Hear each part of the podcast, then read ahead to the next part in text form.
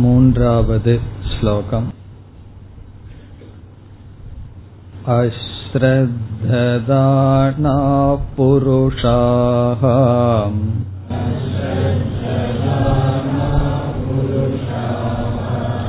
धर्मस्यास्य परन्तप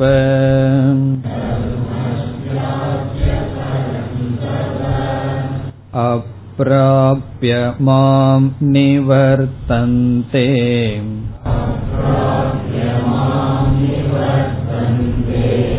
मृत्युसंसारवर्त्मनि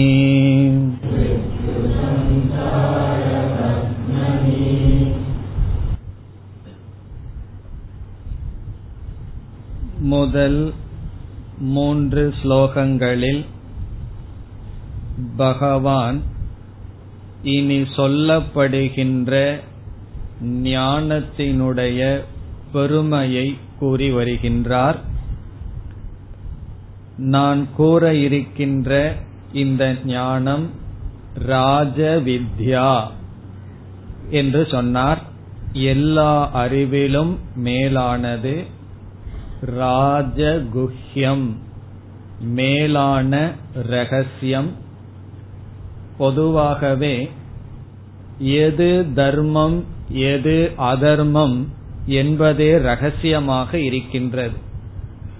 நம்முடைய வாழ்க்கையில் பல சூழ்நிலைகளில் தர்மா தர்மத்தையே சரியாக புரிந்து கொள்ளாமல் இருக்கின்றோம். ஆகவே ஒரு விளக்க ஆசிரியர் கூறுகிறார் இந்த உலகத்தில் நாம் வாழ்க்கையில் எது தர்மம் என்பதே ரகசியமாக இருக்கின்றது. ஆனால் எது சத்தியம் எது அசத்தியம்? எது உண்மை எது பொய் என்பது ரகசியங்களுக்குள் ரகசியமாக இருக்கின்றது என்று சொல்கிறார். சத்தியமித்யா ஞானம் ரகசியத்திலும் ரகசியமாக இருக்கின்றது. ஆகவே ராஜ குஹ்யம் பிறகு பவித்ரம் இதமுத்தமம் என்று சொன்னார். இந்த ஞானம் ஒன்றுதான் நம்மை முழுமையாக தூய்மைப்படுத்தும். வேறு எந்த ஞானமும் நம்மை முழுமையாக தூய்மைப்படுத்தாது. இதற்கான விளக்கத்தை சென்ற வகுப்பில் பார்த்தோம். இந்த ஞானம் பாபம் புண்ணியம் இரண்டையும் நீக்குகின்றது. மற்ற தூய்மைப்படுத்துவதெல்லாம் பாபத்தை மட்டும் நீக்கும். ஆகவே உத்தமமான தூய்மைப்படுத்தும் சாதனம் இனிமேல் பகவான் கூறப்போகின்ற ஞானம்.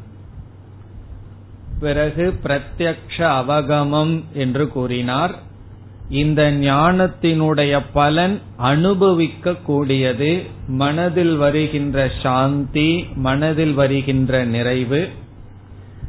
அடுத்த சொல் தர்மியம் என்றார். தர்மியம் என்றால் இது தர்மத்தை கடந்ததே தவிர தர்மத்திற்கு விரோதமானது அல்ல. கர்த்தும் சுசுகம் இது அடைவது மிக கடினம் என்று நாம் நினைக்க கூடாது அவ்வியம் இதை அடைந்து விட்டால் நாம் இழக்க மாட்டோம். இவைகளெல்லாம் இரண்டாவது ஸ்லோகத்தில் பகவான் ஞானத்தினுடைய பெருமையாக கூறியது. இனி நாம் மூன்றாவது ஸ்லோகத்திற்குள் வந்தால் ஸ்ரத்தையினுடைய பெருமையை இங்கு பகவான் குறிப்பிடுகின்றார். ஸ்ரத்தை என்பது ஞானத்துக்கு முன் மனதில் இருக்க வேண்டிய ஒரு பாவனை. சென்ற வகுப்பில் பார்த்தோம் மூன்று நிலையில் ஸ்ரத்த இருக்க வேண்டும். ஒன்று ஞான சொரூபத்தில் இங்கு என்ன அறிவு புகட்டப்படுகிறதோ அந்த அறிவில் நம்பிக்கை இருக்க வேண்டும். காரணம் என்னவென்றால் இதை கேட்டவுடன் நமக்கு அது அறிவாக இருக்காது வெறும் சப்தமாகத்தான் இருக்கும். காரணம் என்ன? இந்த உலகத்தை அனுபவித்து வருகின்றோம் இறைவனை வழிபட்டு வருகின்றோம் பகவான் என்ன சொல்ல போகின்றார்? உத்தமமான ஞானத்தை சொல்கிறேன் என்று சொல்லி இந்த உலகம் வெறும் தோற்றம் பிறகு ஈஸ்வரனும் ஜீவனும் அடிப்படையில் ஒன்று என்ற அத்வைதத்தை புகட்டப் போகிறார். இதை கேட்டவுடன் நம்முடைய அனுபவத்தில் துவைதம் தான் இருக்கின்றது. ஆகவே நமக்கு சந்தேகம் வரலாம். அப்பொழுது சந்தேகத்திலிருந்து நம்மை காப்பது என்னவென்றால் ஸ்ரத்தை நம்பிக்கை. இது எனக்கு புரியாவிட்டாலும் இதில் உண்மை இருக்க வேண்டும் என்ற நம்பிக்கை. எதில்? அத்வைத ஞானத்தில் ஸ்ரத்தை. இரண்டாவது இடத்தில் இருக்க வேண்டிய ஸ்ரத்தை ஞான சாதனத்தில் ஸ்ரத்தை. ஞான சாதனமான சாஸ்திரம் குரு இந்த இடத்தில் இருப்பது ஞான சாதனத்தில் இருக்க வேண்டிய ஸ்ரத்தை. பலர் அத்வைதத்தை ஏற்றுக்கொள்வார்கள் ஆனால் அவர்களுக்கு இந்த ஞானத்தை எப்படி அடையலாம் என்ற இடத்தில் குரு அல்லது வேதாந்தம் பகவத்கீதை முதலிய சாதனைகளிடத்தில் ஸ்ரத்தை இருக்காது. வேறு சில இடங்களில் எதன் மூலமாக ஞானத்தை அடைய முடியாதோ அங்கு ஸ்ரத்த இருக்கும். அவர்களுடைய சுய அறிவில் ஸ்ரத்த இருக்கும். அப்படி அல்லாமல் இந்த ஞானத்தை கொடுக்கின்ற சாதனையில் ஸ்ரத்த இருக்க வேண்டும். மூன்றாவது இடத்தில் ஸ்ரத்த இருக்க வேண்டியது ஞான பலனில். இந்த ஞானம் இப்படிப்பட்ட பலனை கொடுக்கும் என்று ஸ்ரத்த இருக்க வேண்டும். இவ்விதம் ஞான சொரூபத்தில் ஞான சாதனையில் ஞான பலனில் நமக்கு ஸ்ரத்த இருக்க வேண்டும். எதுவரை ஞான சொரூபத்தை புரிஞ்சுக்கிற வரைக்கும் ஞானத்தினுடைய பலனை அனுபவிக்கிற வரைக்கும் ஞானத்தினுடைய சாதனைய பூர்ணமா அனுஷ்டானம் பண்ற வரைக்கும் ஸ்ரத்த இருக்க வேண்டும். யார் ஒருவர் ஞானத்தை உணர்ந்து சாதனைகளை செய்து பலனை அனுபவிக்கிறார்களோ அவர்களுக்கு ஸ்ரத்தை அவசியமில்லை. காரணம் ஸ்ரத்தை வழியாக அவர்கள் பயணத்தை மேற்கொண்டு ஸ்ரத்தையினுடைய பலனை அடைந்தவர்களாக இருக்கிறார்கள். இதுதான் இங்கு ஸ்ரத்தை என்ற இடத்தில் சங்கரர் கொடுக்கின்ற விளக்கம். இங்கு பகவான் நேர்முகமாக சொல்லாமல் எதிர்முகமாக பேசுகின்றார். ஸ்ரத்தை உடையவன் ஞானத்தை அடைவான் என்று ஏற்கனவே பேசிய பகவான் ஸ்ரத்தை இல்லாதவன் சம்சாரத்திலே தொடர்வான் என்று சொல்கின்றார். சம்சாரத்தில் வீழ்வான்னு சொல்ல வேண்டிய அவசியம் இல்லை. காரணம் என்ன? சம்சாரத்திற்குள் தான் இருக்கின்றான். அதை அவன் தொடர்வான் என்று சொல்கின்றார். இப்பொழுது ஸ்லோகத்திற்குள் செல்லலாம். அஸ்ரத்ததானாகா புருஷாகா புருஷாகா என்றால் மனிதர்கள் இங்கு சாதகர்கள். இங்கு எல்லா மனிதர்களையும் குறிக்கின்றது மனிதர்கள். புருஷாகா அஸ்ரத்ததானாகா ஸ்ரத்தையற்றவர்கள் ஸ்ரத்தையில்லாத மனிதர்கள். ஸ்ரத்ததானாகன ஸ்ரத்தை உடையவர்கள் அஸ்ரத்ததானாகா என்றால் ஸ்ரத்தை நம்பிக்கை அற்றவர்கள் எதில் நம்பிக்கையற்றவர்கள்? அஸ்ய தர்மஸ்ய. தர்மஸ்யாஸ்ய. அதை பிரிச்சோம்னா அஸ்ய தர்மஸ்ய. இந்த தர்மத்தில். இங்கு தர்மம் என்ற சொல் இந்த மூன்றையும் குறிக்கின்றது. ஆத்ம ஞானம் ஆத்ம ஞான சாதனம் ஆத்ம ஞான பலம். அதனாலதான் மோக்ஷ தர்மே என்று பொருள். மோக்ஷ தர்மத்தில் மோக்ஷத்தை கொடுக்கின்ற ஞானம் ஞானத்தை கொடுக்கின்ற சாதனை மோக்ஷ சொரூபம். இதில் ஸ்ரத்த இல்லாதவர்கள். இப்ப அஸ்ய தர்மஸ்ய என்றால் இந்த தர்மத்தில் என்று பொருள். இதை ஏழாவது விபக்தியாக புரிந்து கொள்ள வேண்டும். அஸ்மின் தர்மே இந்த தர்மத்தில். அஸ்ய தர்மஸ்ய. இங்கு தர்மம் என்றால் இந்த மோக்ஷ சாதனம் இந்த மோக்ஷ பலம் மோக்ஷத்தை கொடுக்கும் ஞானத்தில் ஸ்ரத்தை இல்லாதவர்கள். அவர்களுக்கு என்ன ஆகும்? இரண்டாவது வரையில சொல்கின்றார். இந்த தர்மத்தில் ஸ்ரத்த இல்லாத மனிதர்கள் அவர்களுடைய நிலை என்ன? இரண்டாவது வரி. பிறகு முதல் வரியில கடைசியில் ஒரு சொல்ல இருக்கு. பரந்தப. அது அர்ஜுனனை அழைக்கின்றார். ஹே அர்ஜுனா. ஹே பரந்தப. ஹே அர்ஜுனா. இந்த தர்மத்தில் ஸ்ரத்த இல்லாதவர்கள் இரண்டாவது வரி. அப்பிராபிய மாம். மாம் என்றால் என்னை பகவான் சொல்றார் என்னை அப்பிராபிய அடையாமல் என்னை அடையாமல். இந்த தர்மத்தில் ஸ்ரத்தையற்றவர்கள் என்னை அடையாமல் நிவர்த்தந்தே.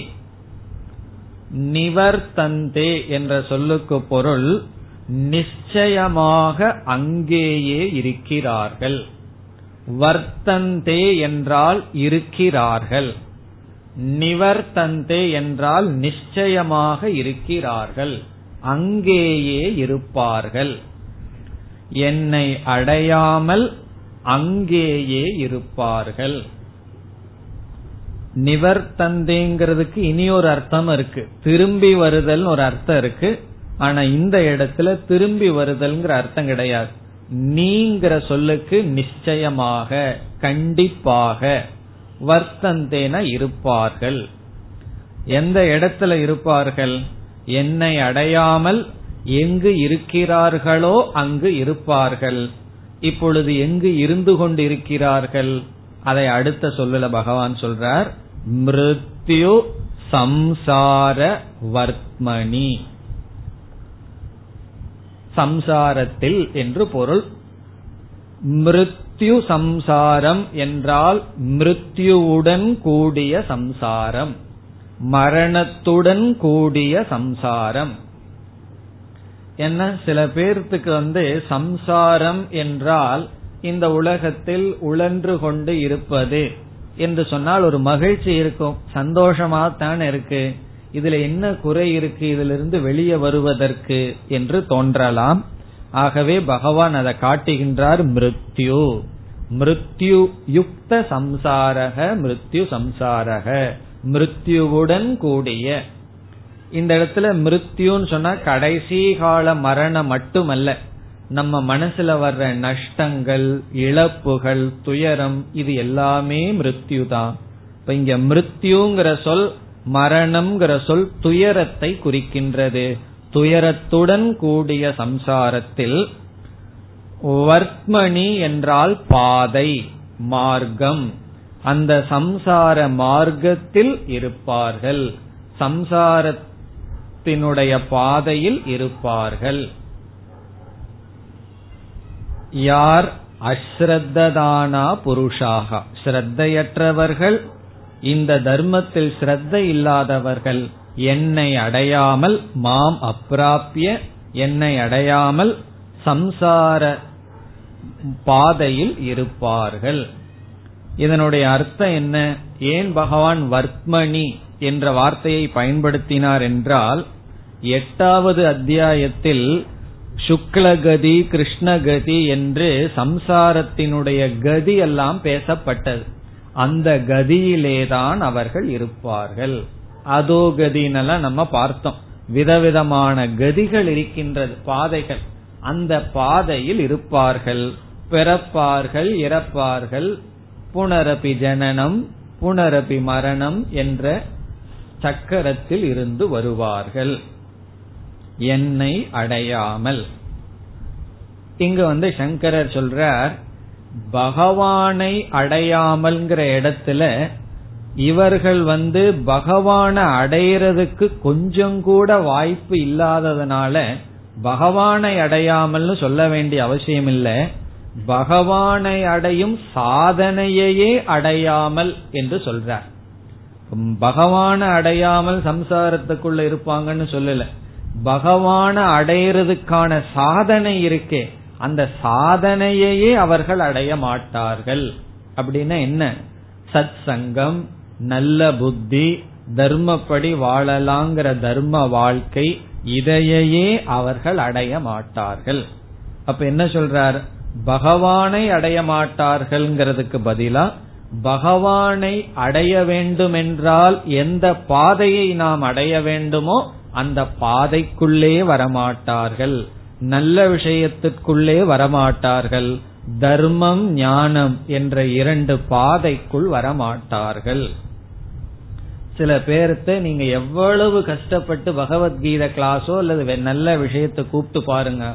வரவே மாட்டார்கள். காரணம் என்ன? அதத்தான் இங்க பகவான் சொல்றார். அஸ்ரத்தானாகா இங்க போறதுனால அல்லது பகவத்கீதை மட்டுமல்ல நல்ல விஷயம் அறிவை புகற்ற விஷயம் அல்லது பக்தியான விஷயம் அல்லது தர்மப்படியான இந்த மாதிரி விஷயத்துல அவர்களுக்கு ஸ்ரத்த இருப்பதில்லை. கடைசியில் என்ன சொல்லுவார்கள்? களி காலத்தில எல்லாம் நடக்காது. இந்த காலத்தில எல்லாம் இப்படி இருக்க முடியாதுன்னு ஏதாவது ஒன்றை சொல்லி அவர்கள் தர்மமான மார்க்கத்துக்கும் ஞான மார்க்கத்துக்குமே வரமாட்டார்கள். இத உபனிஷத் என்ன சொல்லும்? ஸ்ரவணாயாபி பகுபிர் யோன லப்யக. இந்த உண்மையை கேட்பதற்கும் கூட பலருக்கு வாய்ப்பு கிடைப்பதில்லை. அந்த வாய்ப்பை அவர்கள் ஏற்படுத்தி கொள்ள மாட்டார்கள். காரணம் என்ன? ஸ்ரத்தை இல்லாததனால். பிறகு எங்கதான் இருப்பார்கள்? மிருத்யு ரூபமான சம்சாரத்தில் இருப்பார்கள். இந்த மூன்று ஸ்லோகத்தில் பகவான் இனிமேல் சொல்ல போகின்ற ஞானத்தினுடைய பெருமையை சொல்லி பிறகு மூன்றாவது ஸ்லோகத்தில் மறைமுகமாக எச்சரிக்கை விடுத்து விட்டார். சரி இந்த ஞானத்துக்கு இவ்வளவு பெருமை இருக்கு இந்த ஞானம் இல்லாம இருந்தாலும் பெருமையாகத்தானே இருக்கிறேன் என்றால் அப்படி அல்ல. இந்த ஞானம் இல்லாததனுடைய விளைவையும் பகவான் கூறிவிட்டார். இந்த ஞானத்தினுடைய பெருமையும் கூறி இந்த ஞானம் இல்லாதவனுடைய நிலையையும் கூறி இனி என்ன ஞானத்தை பகவான் கூற விரும்புகின்றாரோ அந்த ராஜ வித்யாவை அடுத்த ஸ்லோகத்திலிருந்து ஆரம்பிக்க போகின்றார் நான்காவது ஸ்லோகம் मया ततमिदं सर्वम्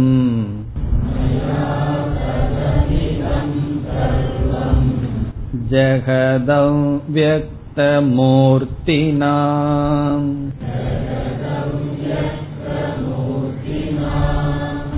मत्स्थानि सर्वभूतानि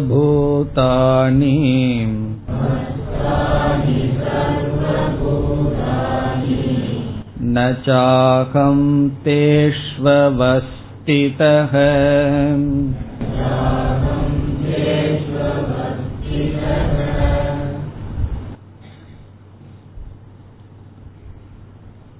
நான்காவது ஸ்லோகத்திலிருந்து பத்தாவது ஸ்லோகம் வரை பகவான் ஈஸ்வர சொரூபத்தை அல்லது ஈஸ்வரனுடைய ஞானத்தை நமக்கு கொடுக்கின்றார். குறிப்பாக நான்கு ஐந்து மிக முக்கியமான ஸ்லோகங்கள்.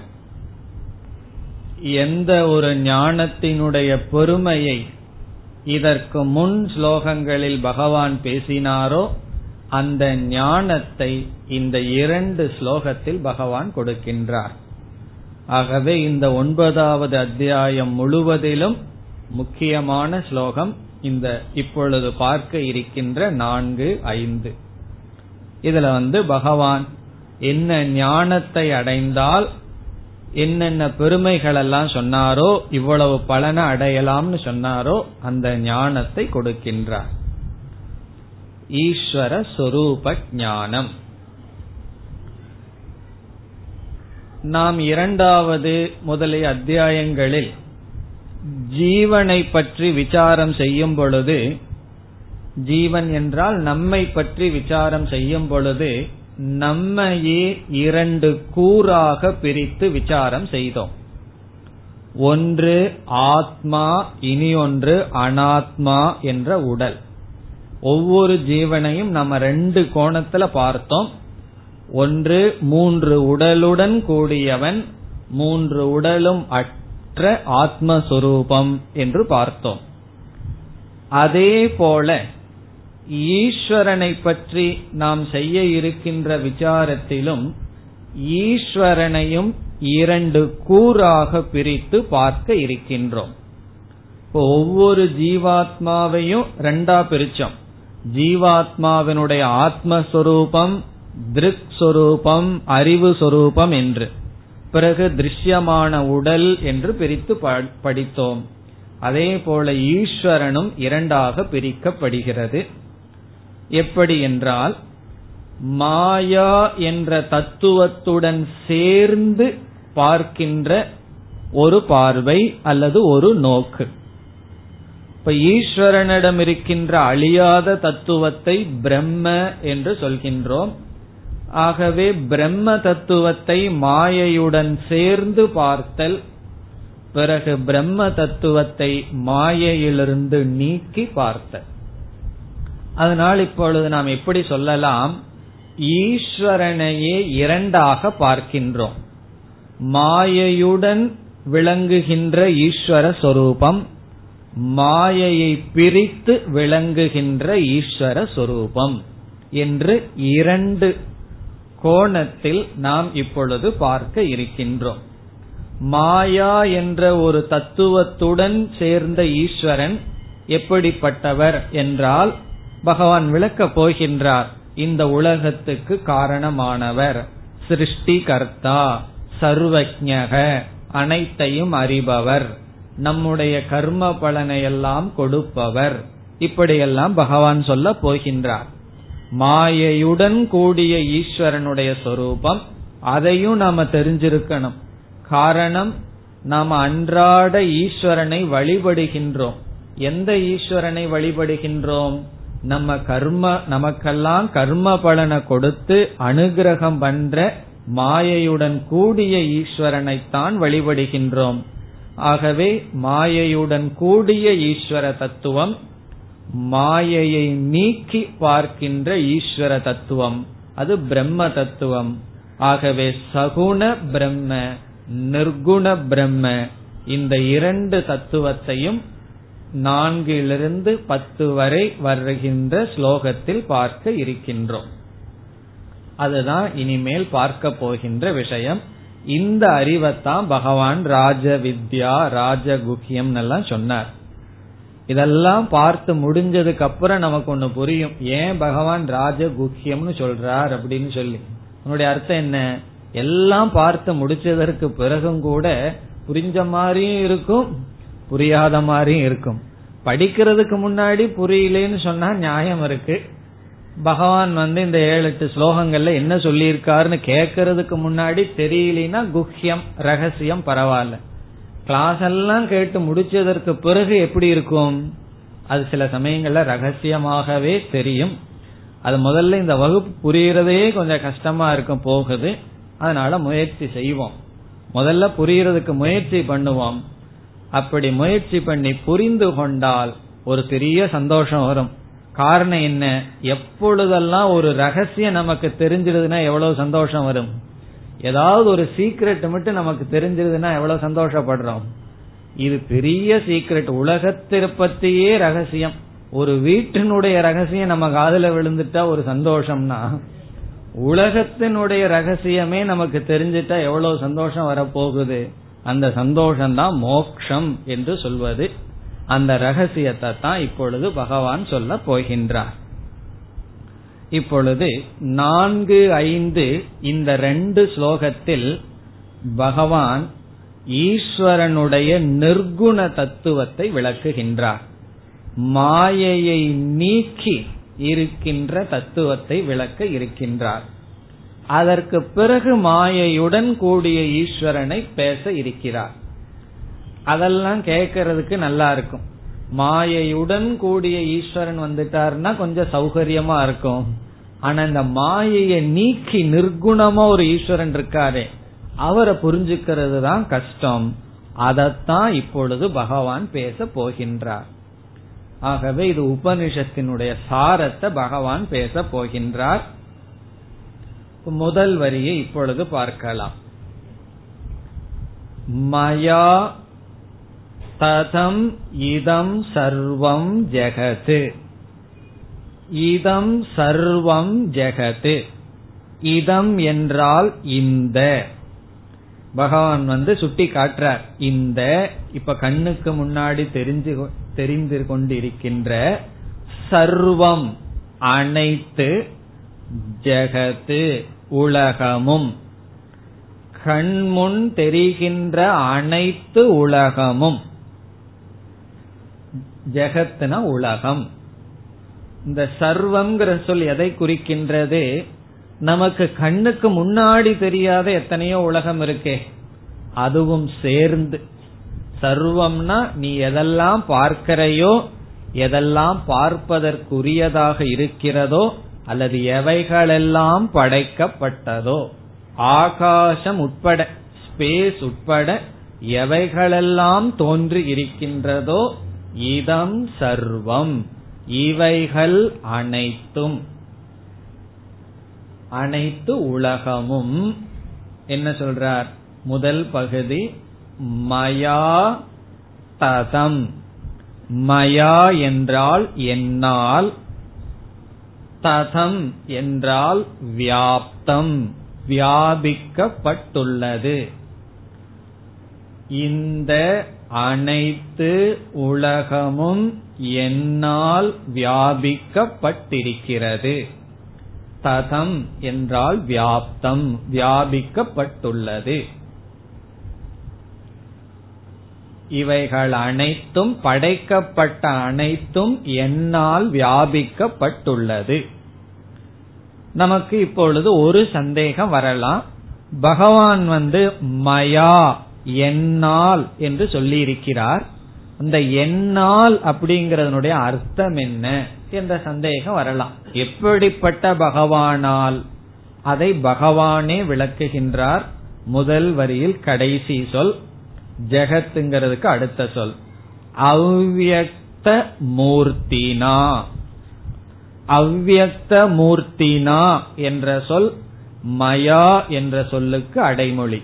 என்னால் என்ற சொல்லை விளக்குகின்ற சொல். எப்படிப்பட்ட சொரூபமான என்னால். அவ்வியக்த மூர்த்தினா. இந்த இடத்துல மூர்த்தி என்ற சொல்லுக்கு பொருள் சொரூபம் தன்மை நேச்சர் அப்படின்னு அர்த்தம். மூர்த்திங்கிறதுக்கு பல அர்த்தம் இருக்கு. ஒரு அர்த்தம் இந்த இடத்துல எடுத்துக்கொள்ள வேண்டிய அர்த்தம் தன்மை நேச்சர் சொரூபம். அவ்வக்த மூர்த்தினா என்றால் அவ்வக்த சொரூபேன.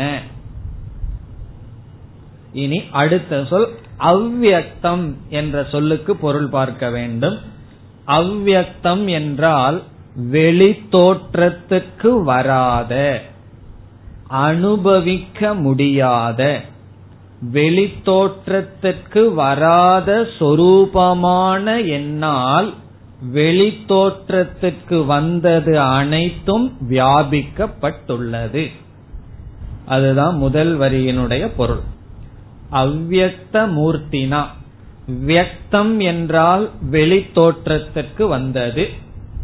வெளி தோற்றத்திற்கு வந்தது என்றால் என்ன பொருள்? நம்முடைய இந்திரியங்களினால் கிரகிக்க கூடியது என்பது பொருள். மேனிபெஸ்டேஷன் என்றால் நம்முடைய கண் முதலிய இந்திரியங்களினால் கிரகிக்க கூடியது வெளி தோற்றத்திற்கு வந்தது. வெளி தோற்றத்திற்கு வராதது என்றால் இந்திரியங்களினால் கிரகிக்க முடியாது. நம்முடைய இந்திரியங்களினாலும் மனதினாலும் வாக்கினாலும் புத்தியினாலும் பொருளாக கிரகிக்க முடியாத தன்மையான என்னால் வெளித்தோற்றத்துக்கு வந்தது அனைத்தும் வியாபிக்கப்பட்டுள்ளது. இதுதான் முதல் வரியினுடைய பொருள். வெளித்தோற்றத்திற்கு வராத இந்திரியங்களினால் கிரகிக்க முடியாத தன்மையுடைய என்னால். இதுல இருந்து பகவான் என்ன சொல்றார்? என்னிடத்துல ரெண்டு தன்மை இருக்கு. வெளித்தோற்றத்திற்கு வந்த இந்த உலகமும் என்னுடைய தன்மை அபரா பிரகிருதி. அது எப்படிங்கறதெல்லாம் பிறகு விளக்குவார். வெளித்தோற்றத்திற்கு வந்து நீங்கள் அனுபவிக்கின்ற இந்த உலகம் இருக்கிறதல்லவா? இது வெளித்தோற்றத்திற்கு வராத சொரூபம் என்னுடையது ஒன்று இருக்கிறது. இந்திரியத்தினாலும் மனசினாலும் அனுபவிக்க முடியாத என்னுடைய தன்மை ஒன்று இருக்கிறது. அந்த தன்மையினால் வியாபிக்கப்பட்டுள்ளது என்று சொல்கின்றார். இதனுடைய ஆழமான கருத்து நம்ம எல்லாம் விசாரம் பண்ணியதற்கு பிறகு நன்கு புரிய இருக்கின்றது. இப்ப இந்த இடத்துல அந்த வெளித்தோற்றத்திற்கு வராத தன்மை என்ன என்று மட்டும் சுருக்கமா பார்க்கலாம். அடுத்த ஸ்லோகத்தையும் சேர்ந்து விசாரம் செய்ததற்கு பிறகு மீண்டும் இங்கு வந்து நாம் அந்த தன்மை என்னங்கிற விளக்கத்தை பார்க்க இருக்கின்றோம். இப்ப அவ்வக்த மூர்த்தி என்று பகவான் எதை சொல்கிறார் என்றால் சொல்றார். இப்ப இதுல இருந்து என்ன தெரியுதுன்னு சொன்னா இந்த உலகத்தை பார்க்கும் பொழுது பகவானுடைய ஒரு அம்சத்தை தான் பார்க்கிறோம். அதத்தான் அடுத்த அத்தியாயத்துல விளக்க போறார். பார்க்கிறதெல்லாம் என்னுடைய ஒரு அம்சம் என்னுடைய விபூதின்னு சொல்ல போறார். அது அடுத்த ரெண்டு அத்தியாயத்துல அதுதான் டாபிக் வெளித்தோற்றத்துக்கு வந்ததெல்லாம் ஈஸ்வர சொரூபமா மாத்த போற பிறகு வெளித்தோற்றத்துக்கு வராத ஒரு சொரூபம் இந்த பகவானுடைய விபூதியை வியாபித்திருக்கிறது. அது என்ன சொரூபம் என்றால் சத் சித் ஆனந்த சொரூபம். சத்தியம் ஞானம் அனந்தம் என்று பிரம்மத்துக்கு உபனிஷத் லட்சணம் கூறும் அந்த நிர்குண சொரூபம். சத் சொரூபம் ஞான சொரூபம் ஆனந்த சொரூபம். அதத்தான் பகவான் இங்கு அவ்வியக்தம்ங்கிற வார்த்தையில சொல்றார். இப்ப அவ்வக்தம்ங்கிற வார்த்தையினுடைய பொருள் சத் சொரூபமான ஞானஸ்வரூபமான அதாவது சித் சொரூபமான அனந்த பூர்ணஸ்வரூபமான என்னால் இந்த உலகம் அனைத்தும் வியாபிக்கப்பட்டிருக்கிறது. அதுதான் இங்கு பொருள். அவ்வக்த மூர்த்தி என்றால் சச்சிதானந்த ரூபமான என்னால் இவைகள் வியாபிக்கப்பட்டுள்ளது. இந்த சச்சிதானந்த சுரூபத்தை நாம அனுபவிக்க முடியாது. அது ஏன் எப்படிங்கறதெல்லாம் பிறகு விளக்கம் பார்க்கலாம். நம்ம விளக்கம் பார்த்ததற்கு பிறகு சத்தியம் அல்லது சத் சித் ஆனந்தம்ங்கிறது என்ன? அது எப்படி அதனால் வியாபிக்கப்பட்டுள்ளதுங்கிறது பிறகு புரிய இருக்கின்றது. இப்ப இதோடு முதல் வரியினுடைய விளக்கம் முடிவடைகிறது. சச்சிதானந்த சொரூபமான அல்லது நிர்குண சொரூபமான என்னால் இந்த உலகம் அனைத்தும் வியாபிக்கப்பட்டுள்ளது. இனி நாம இரண்டாவது வரிக்கு வர இருக்கின்றோம். இந்த ஸ்லோகத்தினுடைய இரண்டாவது வரியும் ஐந்தாவது ஸ்லோகத்தினுடைய முதல் வரியும் சேர்ந்து குறிப்பிடுகிறார். ஆகவே இந்த ரெண்டு ஸ்லோகத்தை படிக்கும் பொழுது நாலாவது ஸ்லோகத்தினுடைய இரண்டாவது வரியில ஒரு கருத்தும் பிறகு அடுத்த ஸ்லோகத்தினுடைய முதல் வரியும் சேர்ந்து புரிந்து கொள்ள வேண்டும். இந்த ஸ்லோகத்திற்குள் இந்த சொல்லுக்கு அர்த்தத்தை பார்ப்பதற்கு முன் சில முகவுரையான சில விளக்கங்களை இப்பொழுது பார்க்கலாம். பிறகு இந்த சொல்லுக்குள்ள போலாம். காரணம் என்ன? உபனிஷத்தினுடைய சாரத்தை இந்த ரெண்டு வரியில பகவான் வச்சிருக்கார். இந்த ஸ்லோகத்தினுடைய ரெண்டாவது வரி அடுத்த ஸ்லோகத்தினுடைய முதல் வரி. நீங்க கிளாஸுக்கு வர்றதுக்கு முன்னாடி படிச்சு பார்த்திருந்தீங்கன்னா புரியறதுக்கு வாய்ப்பே இல்லையேன்னு தெரியும். முரண்பாடோட பகவான் பேசியிருக்காரேன்னு தெரியும். அதுதான் உபனிஷத். உபனிஷத் வந்து நேரடியா பேசாது. காரணம் என்ன? பேசக்கூடிய விஷயம் வந்து நேரடியா விளக்கிற விஷயமாக இல்லை. இந்த பகுதியில பகவான் என்ன சொல்கிறார் என்றால் ஈஸ்வரனுக்கும் ஜெகத்துக்கும் உள்ள சம்பந்தத்தை பேசுகின்றார். ஈஸ்வர ஜெகதோகோ சம்பந்தக. இந்த உலகத்துக்கும் ஈஸ்வரனுக்கும் உள்ள சம்பந்தம். பகவானுக்கும் அல்லது உண்மை பொருளுக்கும் இந்த உலகத்துக்கும் என்ன சம்பந்தம் இருக்கு? ஏற்கனவே முதல் வரியில் என்ன சொன்னார்? ஒரு சம்பந்தத்தை சொல்லியிருக்கார். வெளித்தோற்றத்துக்கு வந்த இவைகள் வெளித்தோற்றத்திற்கு வராத என்னால் வியாபிக்கப்பட்டிருக்கிறதுன்னு சொல்லியிருக்கார். இந்த வெளித்தோற்றத்துக்கு வராத பகவானுடைய சொரூபம் இருக்கல்லவா? அந்த சொரூபத்துக்கும் வெளித்தோற்றத்திற்கு வந்த இந்த உலகத்துக்கு என்ன சம்பந்தம்? என்ன ரிலேஷன்ஷிப் அதத்தான் சொல்ல போறார்.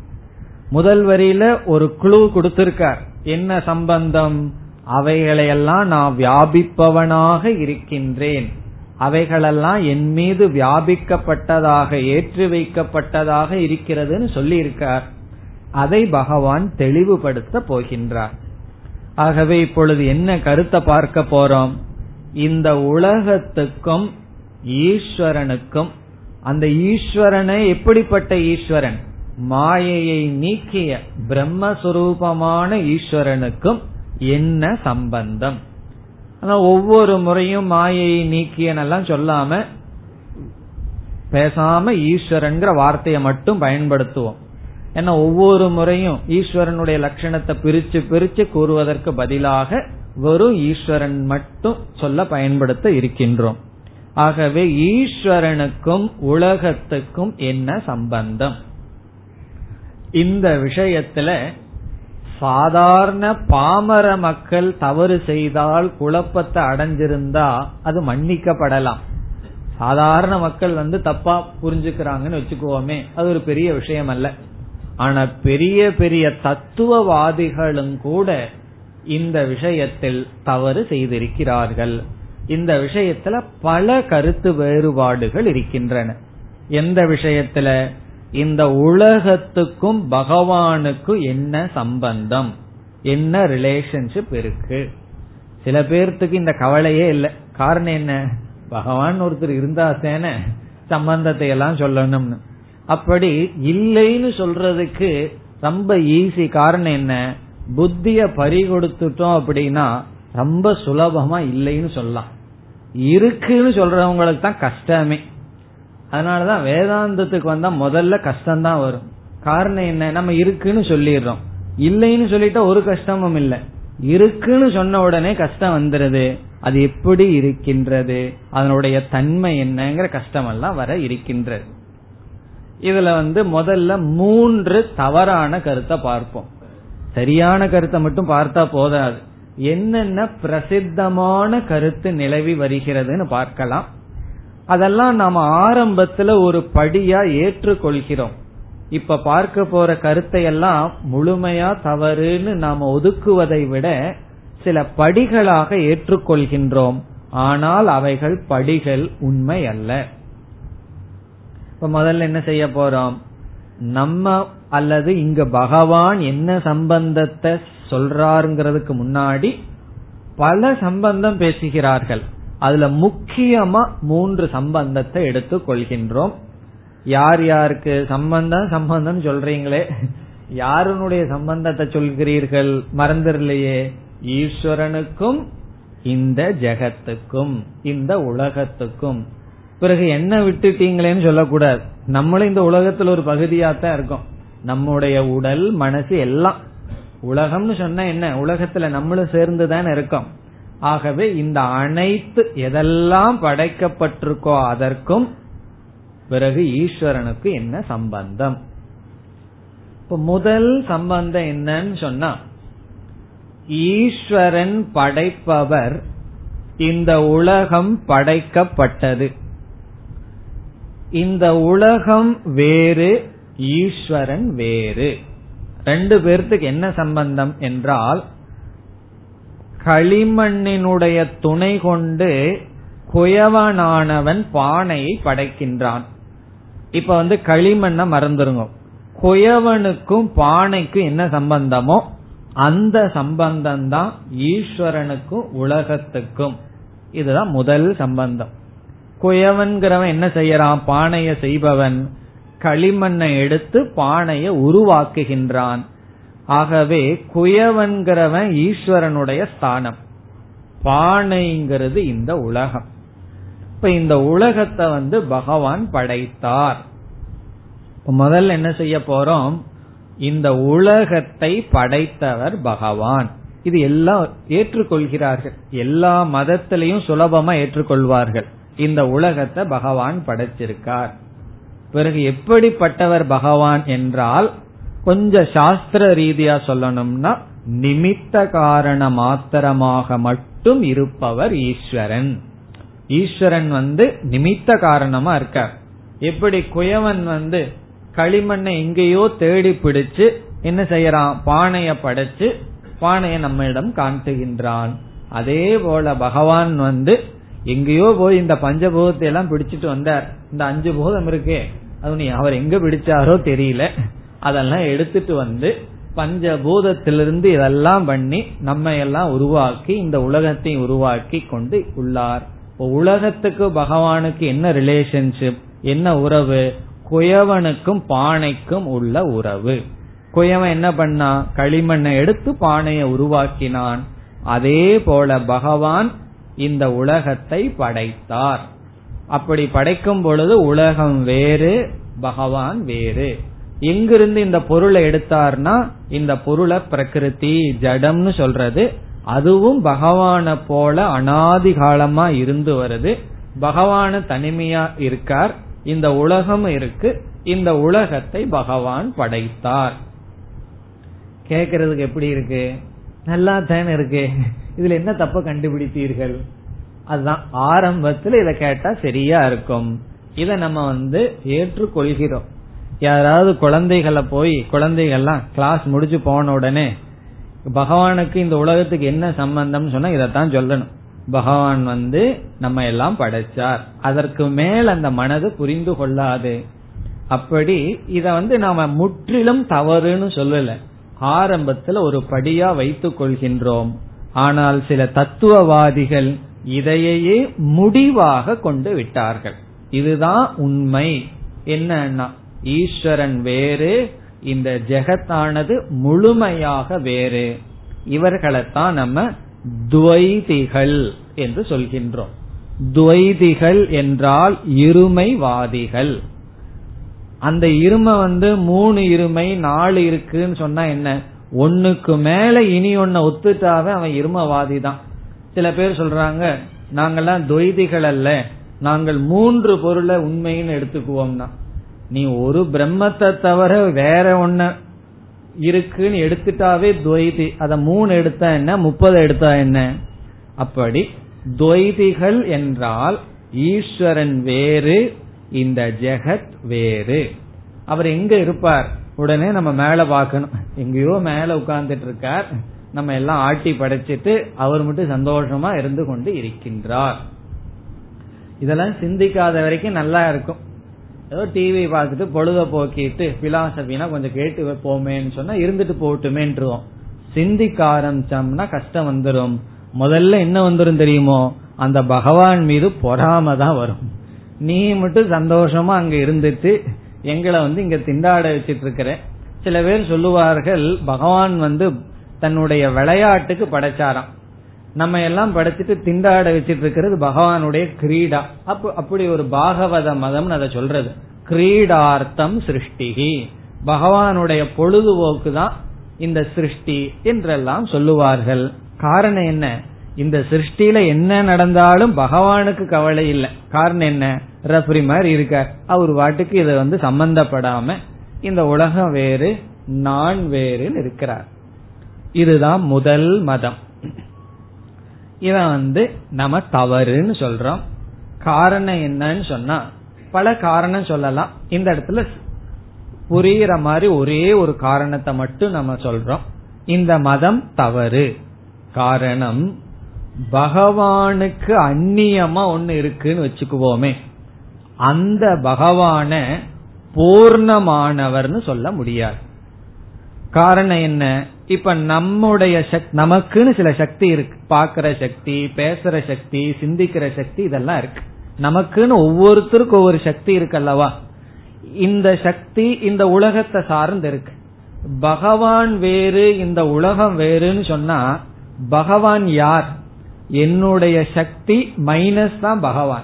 என்ன? என்னுடைய சக்தி வேறு பகவான் வேறு. அப்படி இந்த உலகத்துல என்னென்ன சக்தி எல்லாம் இருக்கோ அதெல்லாம் பகவானிடம் வேறுபட்டதா இருக்குன்னு வச்சுக்குவோமே. இந்த உலகமெல்லாம் சேர்ந்ததுன்னா என்ன பண்ணிடலாம் பகவானே தோக்கடிச்சிடலாம் காரணம் என்ன? இந்த எல்லா சக்திகள் வேறு படைக்கப்பட்டதெல்லாம் வேறு பகவான் வேறா இருக்காரு. அப்படி ஈஸ்வரனுக்கு வேறா ஒன்னு இருந்தாலே அந்த ஈஸ்வரனை இன்பினிட் பூரணம்ங்கிற வார்த்தையில சொல்ல முடியாது. இப்ப அவர் இன்பினிட் பூர்ணமானவர்னு ஏன் சொல்ல முடியாது? அவருக்கு புறம்பாக ஒரு பொருள் இருந்து விட்டால் அந்த ஈஸ்வரன் பூர்ணமாக மாட்டார். இது சாதாரண சிம்பிளான ஆன்சர் இன்னும் தத்துவத்துக்குள்ள போனா பல காரணங்கள் சொல்லலாம். அடுத்த கேள்வி கேட்போம் இந்த உலகம் பிறகு எங்கிருந்து வந்தது என்ற கேள்விக்கெல்லாம் நம்ம பதில் சொல்ல முடியாது. பல காரணம் இருக்கு இங்க இந்த ஒன்று போதும். இனி இரண்டாவது உறவுக்கு வர்றோம். இரண்டாவது சம்பந்தத்துக்கு வர்றோம். முதல் சம்பந்தம் என்ன சொல்கிறார்கள்? பல மதவாதிகளே என்ன முடிவில் இருக்கிறார்கள்? ஈஸ்வரன் நிமித்த காரணம் இந்த ஜெகத்தானது ஈஸ்வரனிடமிருந்து வேறானது. இதை நம்ம வந்து தவறு என்று நீக்கிவிட்டோம். இனி இரண்டாவது சம்பந்தத்துக்கு வருகிறோம். இந்த இரண்டாவது ஆள்கள் வந்து சாதாரண ஆள்கள் அல்ல முதலாக சிந்தித்தவர்களை விட கொஞ்சம் அதிகமா சிந்தித்திருக்கிறார்கள். சிந்தித்து என்ன நினைத்தார்கள்? இந்த அகில உலகத்தையும் பகவானிடமிருந்து தனியாக இருக்குதுன்னு சொல்வது தவறு. இந்த உலகம் வந்து பகவான காட்டிலும் தனியா இருக்குன்னு சொன்னா அது பகவானுடைய பெருமைக்கு தான் இழுக்கு. சில பேர் அத்வைதம் வந்து பகவானுடைய பெருமைக்கு இழுக்குன்னு சொல்கிறார்கள். ஆனா உண்மையிலேயே பகவானுடைய பெருமையை குறைக்கிறது எது? துவைதம் தான் காரணம் என்ன? பகவானுக்கு வேறா இவ்வளவு இருக்கின்றது. ஆகவே என்ன முடிவு செய்தார்கள்? இந்த உலகம் பகவானுடைய உடல் பகவானுடைய அங்கம். பகவானுடைய அங்கம்னா என்ன? இதெல்லாம் பகவானுக்கு வேறா இல்ல. இந்த உடலினுடைய உறுப்புகள் போல. இப்ப எப்படி நமக்கு வந்து கைகள் கால்கள் எல்லாம் இருக்கு விரல் எல்லாம் இருக்கு அதே போல இந்த உலகம் பகவானுடைய அங்கம் பகவானுடைய திருமேனி என்று சொல்கிறார்கள். பிறகு அவர்கள் என்ன சொல்றார்கள்? நாங்க அத்வைதத்தை தான் பேசுறோம். ஒரே ஒரு பகவான் தான் இருக்கார். ஆனா அந்த பகவான் எப்படிப்பட்டவர்? இந்த விதவிதமான உலகங்களை உடலாக கொண்டிருக்கின்றார். ஆகவே என்ன சொல்கிறார்கள்? விசிஷ்ட அத்வைதம். நாங்க அத்வைதத்தை தான் சொல்றோம். ஆனா சொல்ற அத்வைதம் எப்படிப்பட்டது? விசிஷ்டமான அத்வைதம். விசிஷ்டம்னா என்ன?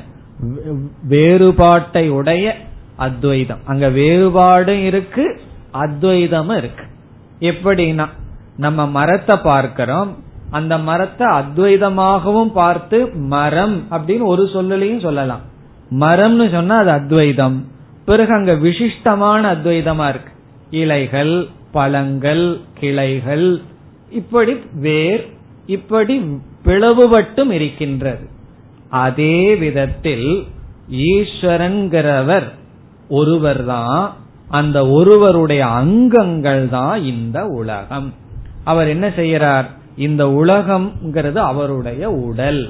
இப்ப ஈஸ்வரன் வந்து இந்த உலகத்துக்குள்ள அறிவு சொரூபமா இருக்கிறார் என்பது இரண்டாவது மதம். இதத்தான் நம்ம வந்து சம்பிரதாயத்துல விசிஷ்டாத்வைதம் என்று சொல்கிறோம். முதல் மதத்தை துவைதம் இரண்டாவது விசிஷ்ட அத்வைதம். இதுக்கு நம்ம என்ன சொல்றோம் பதில்?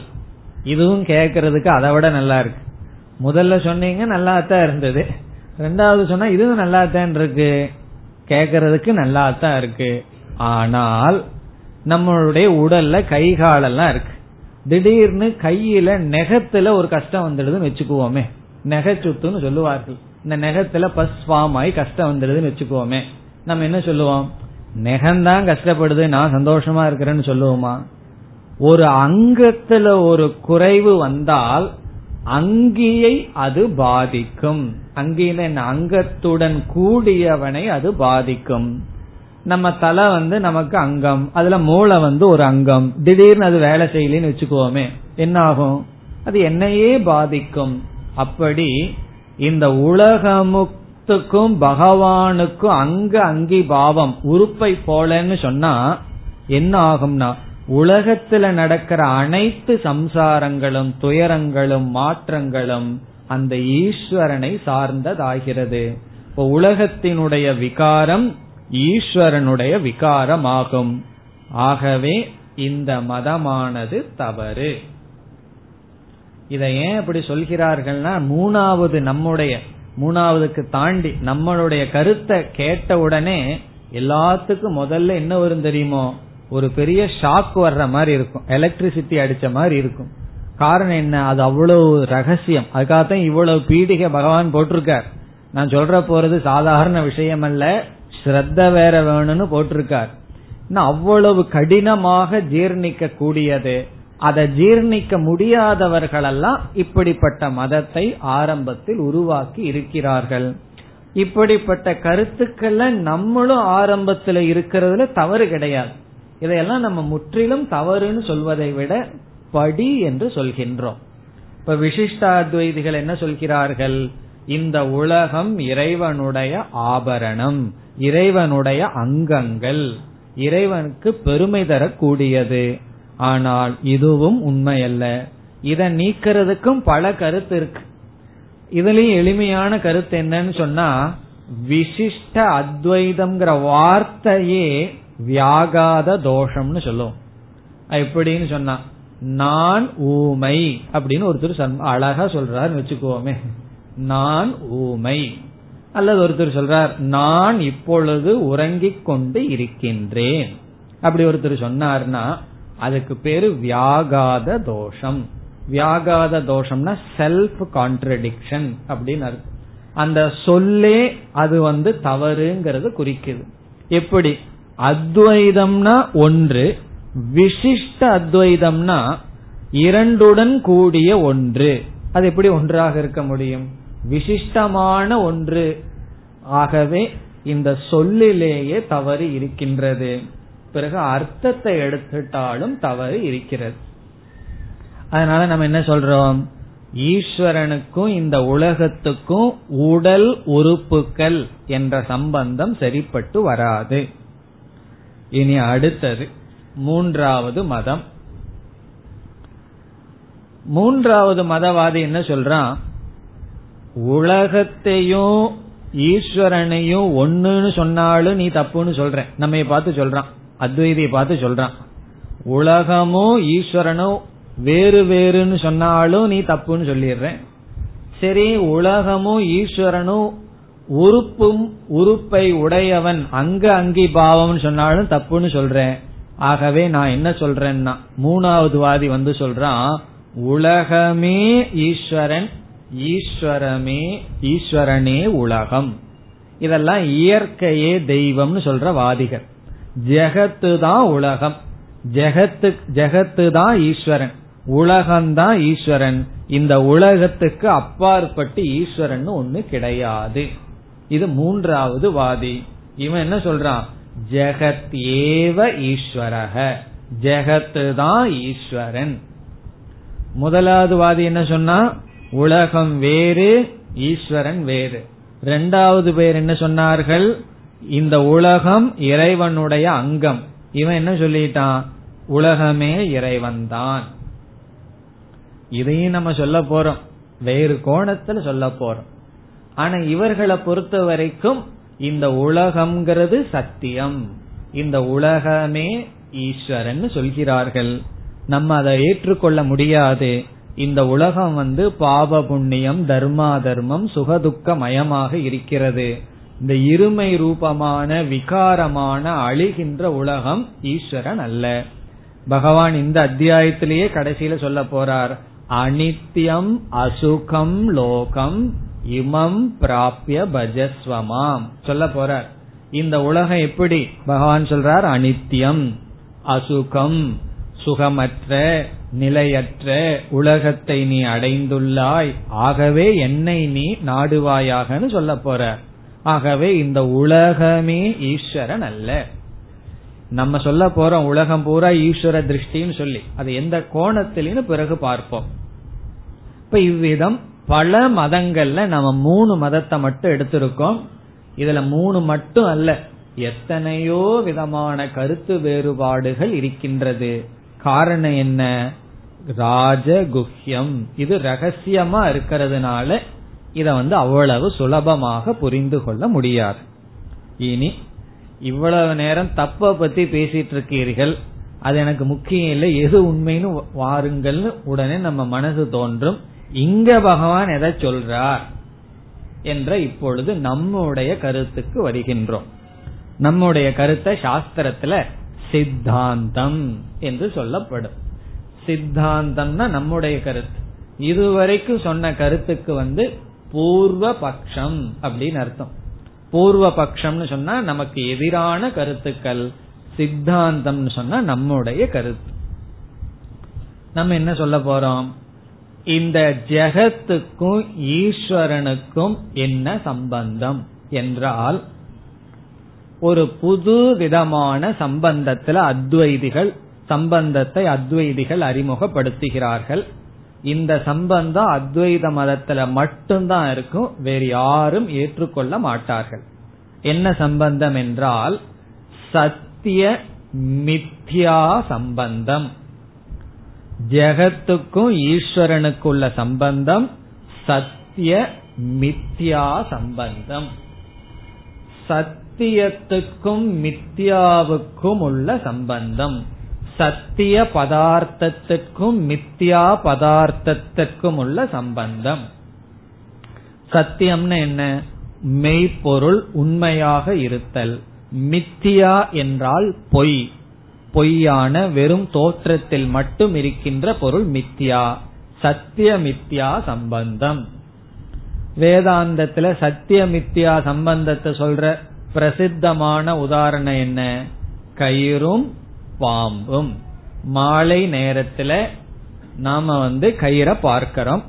கயிறை பார்த்த உடனே தவறா பாம்புன்னு புரிந்து கொண்டோம். இப்பொழுது நம்ம கண்ணு முன்னாடி ரெண்டு இருக்கு. ஒன்னு பாம்பு தெரிஞ்சிட்டு இருக்கு அதற்கு ஆதாரமா அதிஷ்டானமா கயிறு இருக்கு. இப்பொழுது கயிறுக்கும் நாம பார்த்து கொண்டிருக்கிற பாம்புக்கும் என்ன சம்பந்தம்? நிஜமாலுமே பாம்பெல்லாம் இருக்கு. அதுக்கு சம்பந்தத்தை கேட்கல நம்ம. நம்ம பார்த்து கொண்டிருக்கின்ற பாம்புக்கும் அதனாலதான் வேதாந்த சற்பகன பேர் இருக்கு. வேதாந்த சர்ப்பகன வேதாந்தத்துல சொல்ற பாம்பு. நம்மால் ஏற்று வைக்கப்பட்ட பாம்புக்கும் கயிறுக்கும் என்ன சம்பந்தம்? அந்த சம்பந்தத்தை தான் சத்திய மித்யா சம்பந்தம்னு சொல்றோம். அப்படி சொல்ல போறோம். ஈஸ்வரனுக்கும் இந்த ஜெகத்துக்கும் இருக்கிற சம்பந்தம் சத்திய மித்யா சம்பந்தம். இப்ப சத்திய வஸ்து வந்து உதாரணத்துல கயிறு மித்தியா வஸ்து வந்து பாம்பு. பாம்ப வந்து நம்ம மித்தியான்னு சொல்றோம். கயிறை வந்து நம்ம சத்தியம்னு சொல்றோம். இப்ப சத்தியத்துக்கும் மித்தியாவுக்கும் உள்ள சம்பந்தம் தான் ஜெகத்துக்கும் ஈஸ்வரனுக்கும் உள்ள சம்பந்தம்.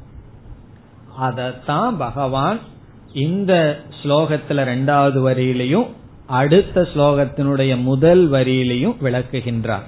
இந்த ரெண்டு வரியும் எடுத்து படிச்சு சும்மா படிச்சா புரியாது அதை கொஞ்சம் விசாரம் பண்ணி பார்த்தா அதற்குள்ள இருந்து நமக்கு என்ன கிடைக்கும்னு சொன்னா பகவான் இந்த உலகத்திற்கும் ஈஸ்வரனுக்கும் சத்தியமித்யா சம்பந்தம் இருக்கின்றது என்று காட்டுகின்றார். அத வந்து சத்தியமித்தியான்னு மட்டும் சொன்னா போதாதுன்னு சொல்லி மூன்று ஸ்டெப்ல பகவான் வந்து இந்த உபதேசத்தை நமக்கு பண்றார்.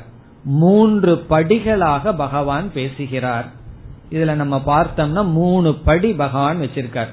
முதல்ல ஒரு ஸ்டெப் அறிமுகப்படுத்துறார் பிறகு அடுத்த ஸ்டெப் அறிமுகப்படுத்துவார் மூன்றாவது ஸ்டெப் அறிமுகப்படுத்துவார். இந்த மூன்று ஸ்டெப்ல நமக்கு எதை போதிக்கிறார் பகவான்? இந்த உலகத்துக்கும் ஈஸ்வரனுக்கும் உள்ள சம்பந்தம் கயிற்றுக்கும் பாம்புக்கும் உள்ள சம்பந்தத்தை போல. எப்படி என்று அடுத்த வகுப்பில் பார்ப்போம். ஓம் பூர்ணமத பூர்ணமிதம் பூர்ணா பூர்ணமுதச்சதே. பூர்ணஸ்ய பூர்ணமாதாய பூர்ணமேவாவசிஷ்யதே. ஓம் சாந்தி சாந்தி சாந்தி